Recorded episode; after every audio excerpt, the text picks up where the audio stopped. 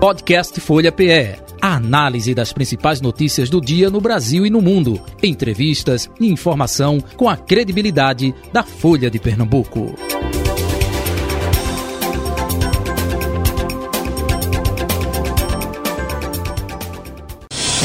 Folha Política. Folha Política e a partir de agora você acompanha hoje aqui no estúdio da Folha FM o deputado federal do PSB, Danilo Cabral. Deputado, bom dia, seja bem-vindo. Obrigado por ter vindo aqui ao estúdio da Folha. Bom dia, bom dia, Nenel, bom dia, Edmar, bom dia a todos os ouvintes da Folha. É uma satisfação estar de volta aqui. Ok, Edmar Lira, colunista da Folha de Pernambuco, da, da Folha Política, não é? Bom dia, Edmar. Bom dia, Nenel, bom dia a todos os ouvintes da Rádio Folha, bom dia ao, ao deputado Danilo Cabral. Ok, então. Então, vamos lá, né, ter essa conversa aqui, Edmar, com o deputado, após aí, ah, é a primeira vez que vem aqui, né, depois da, das eleições, né? Isso. É a primeira, primeira vez, vez, né, Ok, então. eleição, sim. Então, vamos lá. Seja bem-vindo. É, Edmar. Candidato, o deputado, preciso perder esse hábito de é, candidato, né? Porque virou, foi uma coisa candidato. durante a campanha. É, deputado, a eleição de 2022 ficou marcada pelo fim da hegemonia do PSB em Pernambuco. PSB que construiu uma longeva trajetória aqui no Estado, né, trajetória exitosa, iniciada por Eduardo Campos e que é, se encerrou no primeiro turno deste ano, né, em 2 de outubro, quando a sua candidatura não foi ao segundo turno. Apesar disso, quando a gente se debruça para os números do primeiro turno, a diferença foi ínfima. É, algumas pesquisas eleitorais o apontavam com 12%, 11% dos votos válidos, e quando as urnas foram abertas, o candidato Danilo Cabral teve mais de 18% dos votos válidos. É, o que faltou para Danilo Cabral chegar ao segundo turno e ter um, um, um desfecho diferente do processo eleitoral? Olha, Edmar, é... primeiro eu acho que essa eleição foi eleição é... inusitada, digamos assim, aqui no nosso estado, já pela a quantidade de candidaturas é, que estavam é, disputando de fato a eleição. Né? Pela primeira vez a gente viu, inclusive os resultados da, da própria eleição apontaram isso, nós tivemos cinco candidaturas que tinham alguma é, real competitividade. Né? A diferença entre a gente e quem foi em primeiro lugar ali foi três, quatro pontos ali, ou seja, um universo muito pequeno, praticamente o eleitorado é, dividiu, pulverizou, digamos assim, é, a sua, a sua é, manifestação da sua vontade. Eu acho que a gente teve alguns desafios que a gente sabia desde o início que nós teríamos. É, havia uma clara percepção é, nossa de que, por parte da população, havia uma certa é, um sentimento, digamos assim, de alternância isso foi manifestado na urna também. Né? A quantidade de candidaturas, inclusive de oposição, e os resultados que nós tivemos. Ou seja, a urna apontou um desejo eh, da população de experimentar, considerando os 16 anos que nós tínhamos e temos ainda eh, da Frente Popular de Pernambuco, um novo conjunto político para governar esse Estado. Né? Apesar de, e foi isso que nós defendemos durante todo o processo eleitoral, a gente entender que a gente tinha e temos um conjunto de transformações que foram vida, feitas nas vidas dos pernambucanos, é, que legitimavam a gente também a continuar a governar esse Estado, a aprofundar é, as mudanças que nós fizemos aqui no nosso Estado de Pernambuco também. Eu citava sempre a pauta da educação, porque era a pauta que eu tinha tido um contato mais de perto, né, do que representa o que era a educação de Pernambuco lá atrás, no início do governo de Eduardo, e o que representa, inclusive, ainda hoje, né, com os avanços que estão sendo feitos agora pelo próprio governo de Paulo Câmara mas não foi o sentimento da população. É, eu acho que em algum momento, aí já é uma, uma análise que a gente faz é, do ponto de vista da condução, digamos assim, é, daquilo que representou esses 16 anos, sobretudo do, de 2014 para cá, eu acho que até fruto da própria pandemia, as crises que nós vivenciamos, a crise econômica, a crise social, a crise política, a relação com o governo federal tensionada sempre, sobretudo com o governo do presidente Bolsonaro, né, eu acho que a gente, eh, em algum momento, a gente é, desconectou um pouco lá na ponta da população. a gente tem ouvido, e talvez você tenha ouvido também vários depoimentos é, de prefeitos, de lideranças políticas que reconhecem o governo Paulo Câmara como um governo de avanços aqui no nosso estado. Né, se você considerar com muitos prefeitos aí do interior, eu vi agora que eu dei um giro novamente agora depois da eleição, eu fiz questão de voltar a todas as regiões do estado de Pernambuco para, simbolicamente, em nome de alguns municípios, agradecer os quase 900 mil votos que eu tive eh, no primeiro turno. Quero aqui até aproveitar a audiência da Rádio Folha mais uma vez para agradecer a generosidade também do povo de Pernambuco né, por essa votação, que para mim foi muito importante. Mas, quando a gente retornava, não raras vezes eu vi o prefeito dizer: olha, o governador Paulo Câmara foi o melhor prefeito que a gente teve aqui para a cidade. Muitas vezes eu escutei isso. Mas esse sentimento não chegou lá na ponta, na população. Então, o que cabe agora a gente, eu tenho falado já isso também, é, passado esse período das eleições, que agora está sendo superado, o segundo turno foi há poucos dias, nós temos que sentar e fazer uma autocrítica, avaliar onde é que houve essa falta de conexão entre aquilo que efetivamente representou os avanços da gestão e a não percepção pela população desses avanços. Eu acho que, enfim, de forma assim muito preliminar, faltou aí uma comunicação melhor daquilo que foi é, a execução dos nossos 16 anos. No governo de Eduardo representou um momento, os governos de Paulo representaram outro momento. Em algum momento aí, nesse segundo, segundo momento da, da, da, do governo de Paulo, a gente desconectou um pouco é, desse, desse eleitorado. E levou a população a perceber que precisava fazer uma alternância.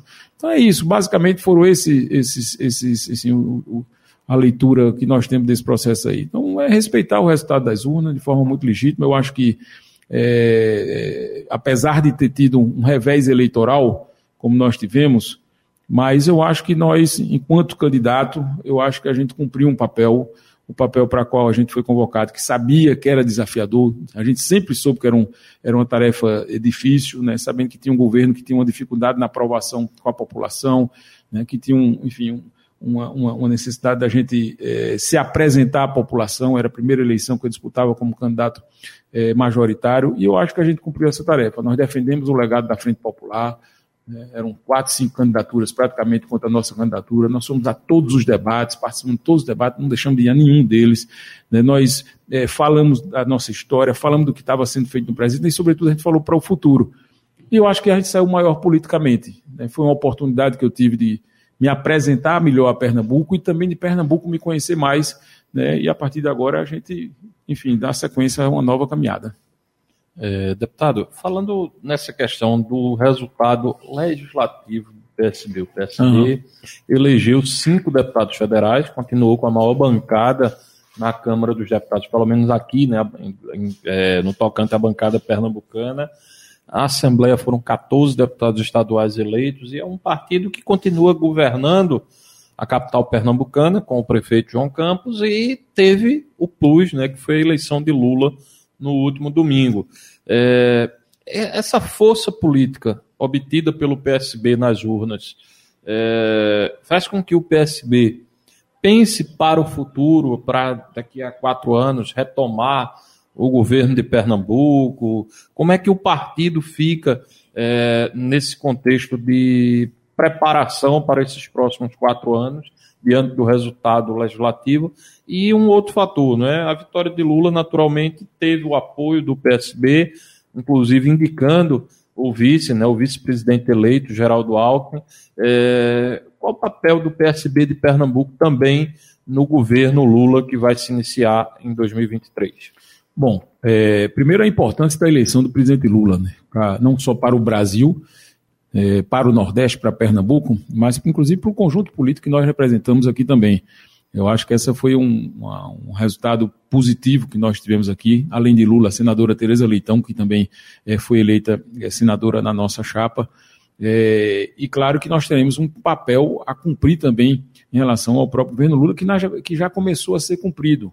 Né, quem está acompanhando já os primeiros passos desse movimento que teve pós-eleição, e a gente dizia isso lá atrás, né? Qual é a importância do PSB é, para o Brasil hoje? O PSB, com a indicação do Alckmin, representava simbolicamente o desejo e a necessidade que a gente tinha de construir uma ampla frente política que garantisse não só a eleição do Lula, mas a governabilidade, inclusive, é, do próprio é, mandato do presidente Lula. E isso está se materializando agora já. Na própria comissão de transição, a gente já viu que a coordenação é, dessa transição ela está se dando né, através da figura do vice-presidente Geraldo Alckmin, né, o que foi lido por todos, quem acompanha tudo que está sendo feito de análise desse primeiro movimento, havia uma dúvida né, se esse primeiro momento do governo do presidente Lula, ele iria fazer uma, uma transição e um governo é, no padrão que foi a eleição de 2002 e, a, e o mandato dele de 2002, onde muita gente achou ali atrás né, que houve um, enfim, uma, uma ocupação que eu acredito até que era natural naquele primeiro momento, né, que era a primeira chegada de Lula ao governo,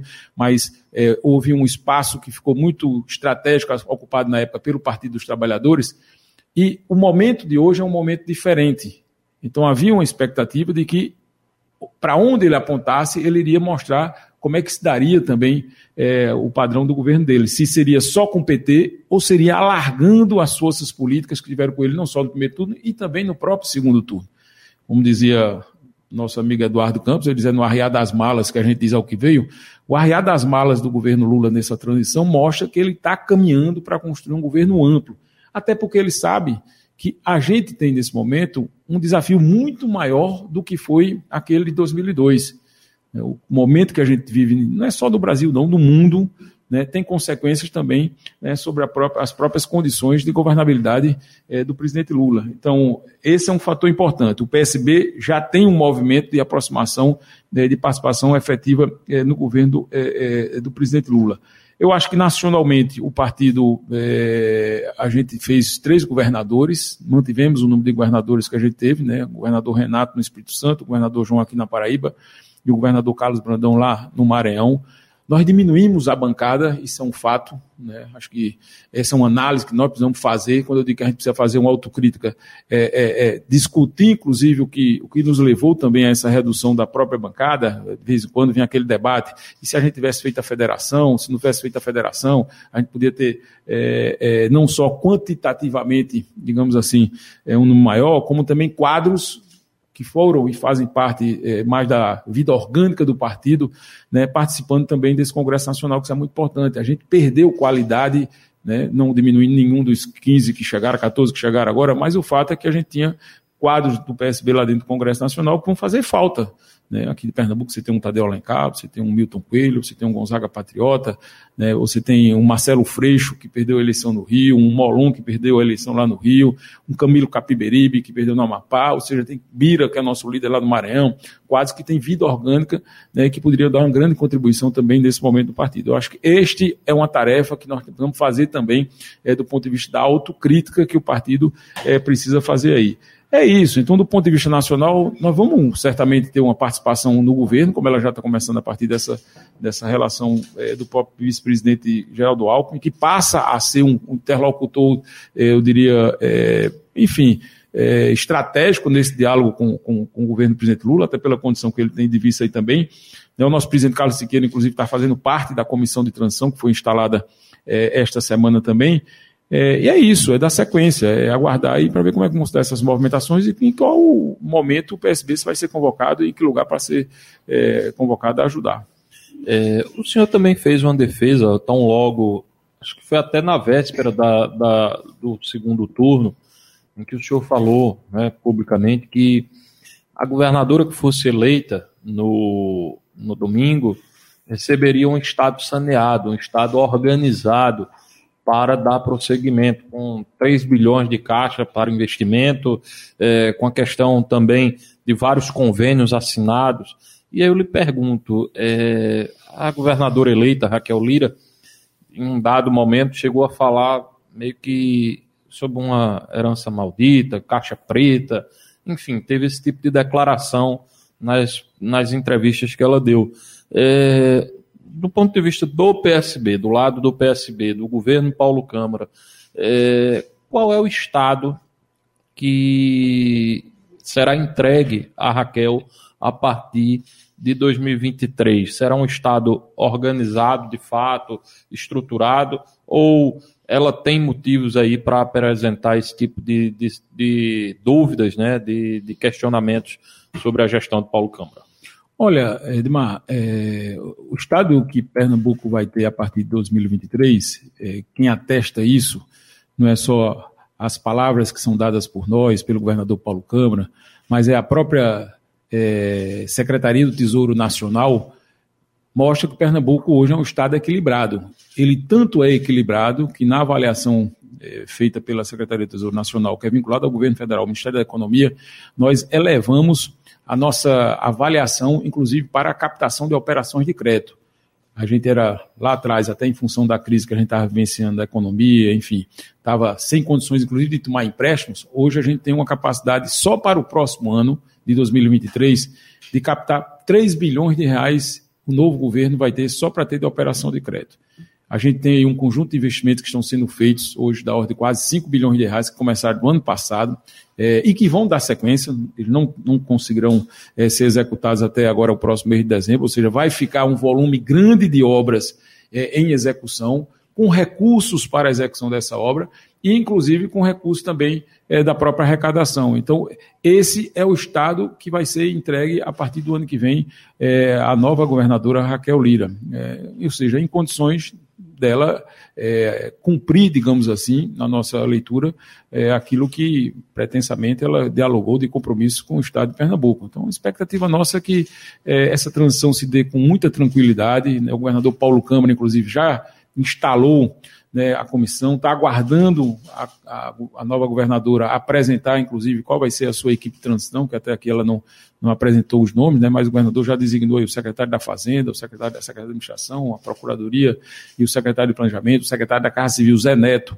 é o coordenador dessa equipe de transição, para que a gente possa, de forma republicana, porque é isso que deve ser feito nesse momento, abrir todas as informações, colocar à disposição todos os aquilo que é necessário ela saber para poder é, virar o ano instalando bem também o seu governo. Eu acho que é isso que a população espera. Fechada a eleição, o momento agora é de desarmar palanques. O processo eleitoral representou um momento, né, teve o primeiro turno, teve o segundo turno, nós temos todo o debate que foi ser feito, essas questões foram tocadas durante a campanha também.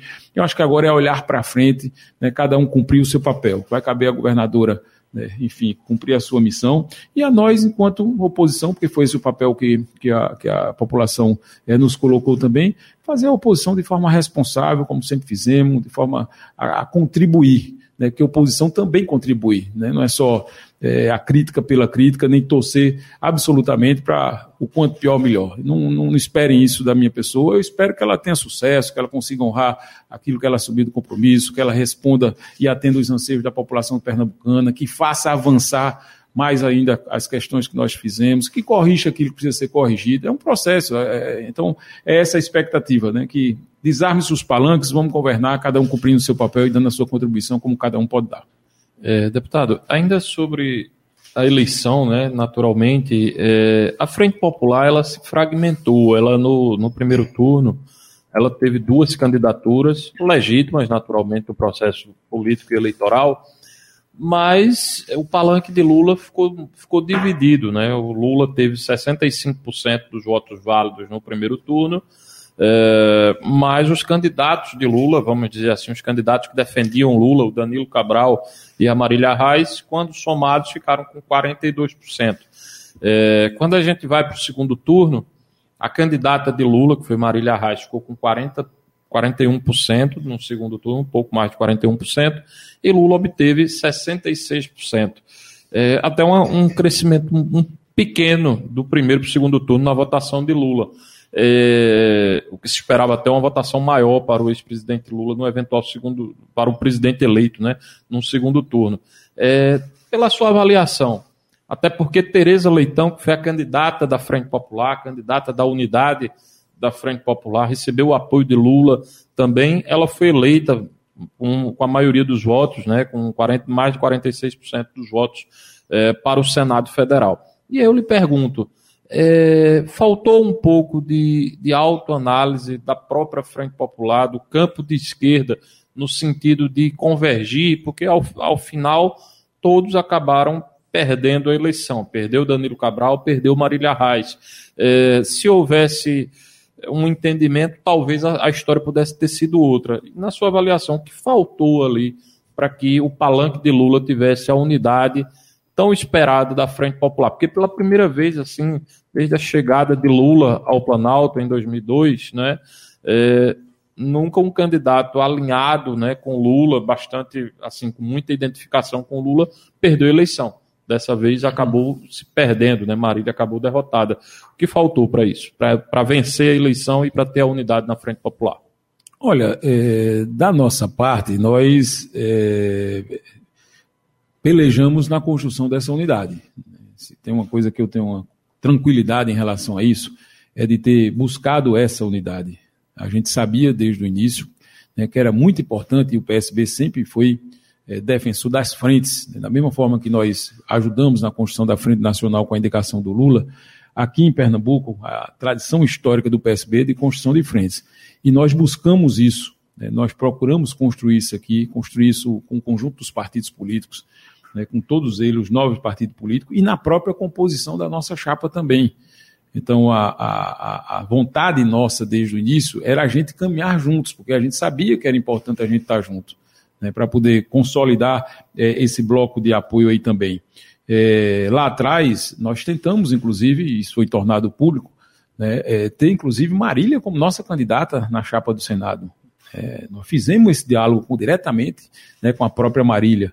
Né, o próprio presidente Lula e a direção nacional do PT, a direção estadual, também tentou fazer esse diálogo com ela, no sentido de convencê-la, é, digamos assim, a ser candidata a senadora na nossa chapa. Eu recebi Marília na minha casa. Eu falei isso pessoalmente com ela, nós fizemos esse diálogo pessoalmente com ela. Infelizmente, né, e aí é uma decisão de caráter unilateral, cabe coube a ela é, fazer a sua opção e cabe a ela explicar as razões dela, né, ela entendeu que deveria ser candidata a governadora. E o fato é que essa decisão né, terminou que nos dividiu e levou, de fato, a, a, a gente é, perder essa oportunidade de ter mais uma vez a Frente Popular de Pernambuco né, conduzindo os destinos do Estado de Pernambuco. Eu acho que esse, eu repito que em algum momento a gente também vai ter que fazer essa, essa autocrítica também, né, porque é, ela, de alguma forma, ela levou sim a esse resultado. Da mesma forma que nesse, nessa eleição a oposição se dividiu para ganhar a eleição, isso foi uma estratégia deliberada que a oposição fez, corrigindo inclusive o que tinha na leitura deles de equívoco feita na eleição de 2018, né, quando ficou só a candidatura de Armando, nessa oposição se dividiu. A gente, nesse momento, a gente era para ter preservado a nossa unidade e houve foi uma divisão né, em cima de um projeto pessoal. É isso. É, Claro, na prática, a, a, nossa crítica que a gente tinha, inclusive, à candidatura da própria Marília, no primeiro momento, que era um, uma crítica que não estava incorporada, uma candidatura que não estava incorporada dentro de um projeto político, era o projeto da Frente Popular, né, ela aconteceu de, enfim, foi uma, uma crônica de uma morte anunciada. É, o, o, o, pergunta aqui, o, o, o resultado é, do Recife foi algo que trouxe aí também uma situação em que o Danilo Cabral, candidato do PSB e da Frente Popular, não teve um desempenho tão esperado, até porque tinha um maior número de apoios né, de vereadores, de lideranças políticas do próprio prefeito João Campos. Quando a gente foi para o segundo turno, a Raquel Lira, que recebeu, não recebeu o apoio do João, né, o João apoiou formalmente a candidatura de Marília né, no segundo turno, inclusive caminhou com ela na visita de Lula. É, quando a gente vai ver os números do Recife, Raquel tem uma vitória maior do que teve no estado, teve 65% dos votos na capital pernambucana. Marília Reis, por sua vez, ficou com 35%. Quando a gente olha também a votação de Lula no Recife, ele teve pouco mais de 55% dos votos válidos, acho que foi 56%, e Bolsonaro teve mais de 43%. E aí eu lhe pergunto, é, nesse contexto, PSB, PSB e PT, a Frente Popular que se reintegrou em 2022, né? PT e PSB voltaram a caminhar juntos, apesar de não ter logrado êxito na disputa do governo do estado, mas conquistou o governo federal com a volta de Lula para a presidência da República. É, quais, quais sinais o PSB recebe desse resultado do Recife, nesse crescimento da centro-direita aqui na capital pernambucana é, e o que é que vocês esperam ser feito ao longo dos próximos dois anos para que João Campos possa recuperar terreno e garantir o seu segundo mandato? Olha, primeiro, é, esse crescimento da centro-direita, ele se deu em todo o país. Né? A, a, eu diria até a extrema-direita cresceu, né? até seguindo talvez uma tendência mundial. Você viu o que aconteceu agora na Itália, a extrema-direita é, fascista ganhou eleição na Itália. Então, existe uma tendência mundial né, de avanço da extrema-direita é, no mundo. Isso se refletiu aqui em Pernambuco, lá atrás com a eleição do Bolsonaro. E agora, mais uma vez, com a consolidação, inclusive, desse perfil é, mais à direita mesmo. Recife, tradicionalmente, você nunca tinha a direita tendo mais de 30% dos votos. Era uma conta que sempre se fazia aqui no na, na, cidade do Recife. Né? A esquerda tinha 70%, a direita tinha 30%, e nessa ela passou de 45%, acho que foi o que teve mais ou menos é o Bolsonaro. Então tem uma tendência natural já, é, fruto desse debate nacional. Isso foi um primeiro resultado disso. Agora, claro que nós temos que analisar o resultado das urnas. As urnas apontam né, que, de fato, a gente precisa fazer também uma autocrítica né, do porquê também desse nosso resultado aqui. Isso é objetivo, é um dado estatístico. Não estamos aqui fazendo nenhum tipo de. Nós temos que mergulhar para saber do porquê né, que nós é, não conseguimos aqui chegar ao eleitorado urbano, né, tanto para Lula como para a gente, e para ter as votações que historicamente nosso conjunto teve aqui. As urnas apontam é, recados, que nós precisamos saber fazer a leitura desses recados. Da mesma forma que lá atrás em 2018, a gente teve um recado na urna em relação a Pernambuco também. Tá? Se você observar o mapa da eleição do que foi o resultado da eleição de 2018 em Pernambuco, no Nordeste, a gente teve todo o Nordeste ganhando eleição, o campo progressista, digamos assim, mas aqui em Pernambuco a gente já teve uma eleição mais apertada. Né? Paulo já passou para ali, ganhando a eleição no primeiro turno, por uma pequena margem de voto, diferentemente de outros estados como o Ceará, como a Bahia, que tinha uma margem maior de votação, de 60%, 70%, aqui a gente teve 50 ponto, poucos por cento de voto. E de lá para cá, a gente teve crises que ajudaram também a dificultar ainda, mas a gente precisava também compreender o resultado daquela urna e também fazer uma leitura do que nós precisávamos ajustar. Esse resultado que nós tivemos ratificou que a gente, de alguma forma, a gente não, não corrigiu o que precisava ser corrigido.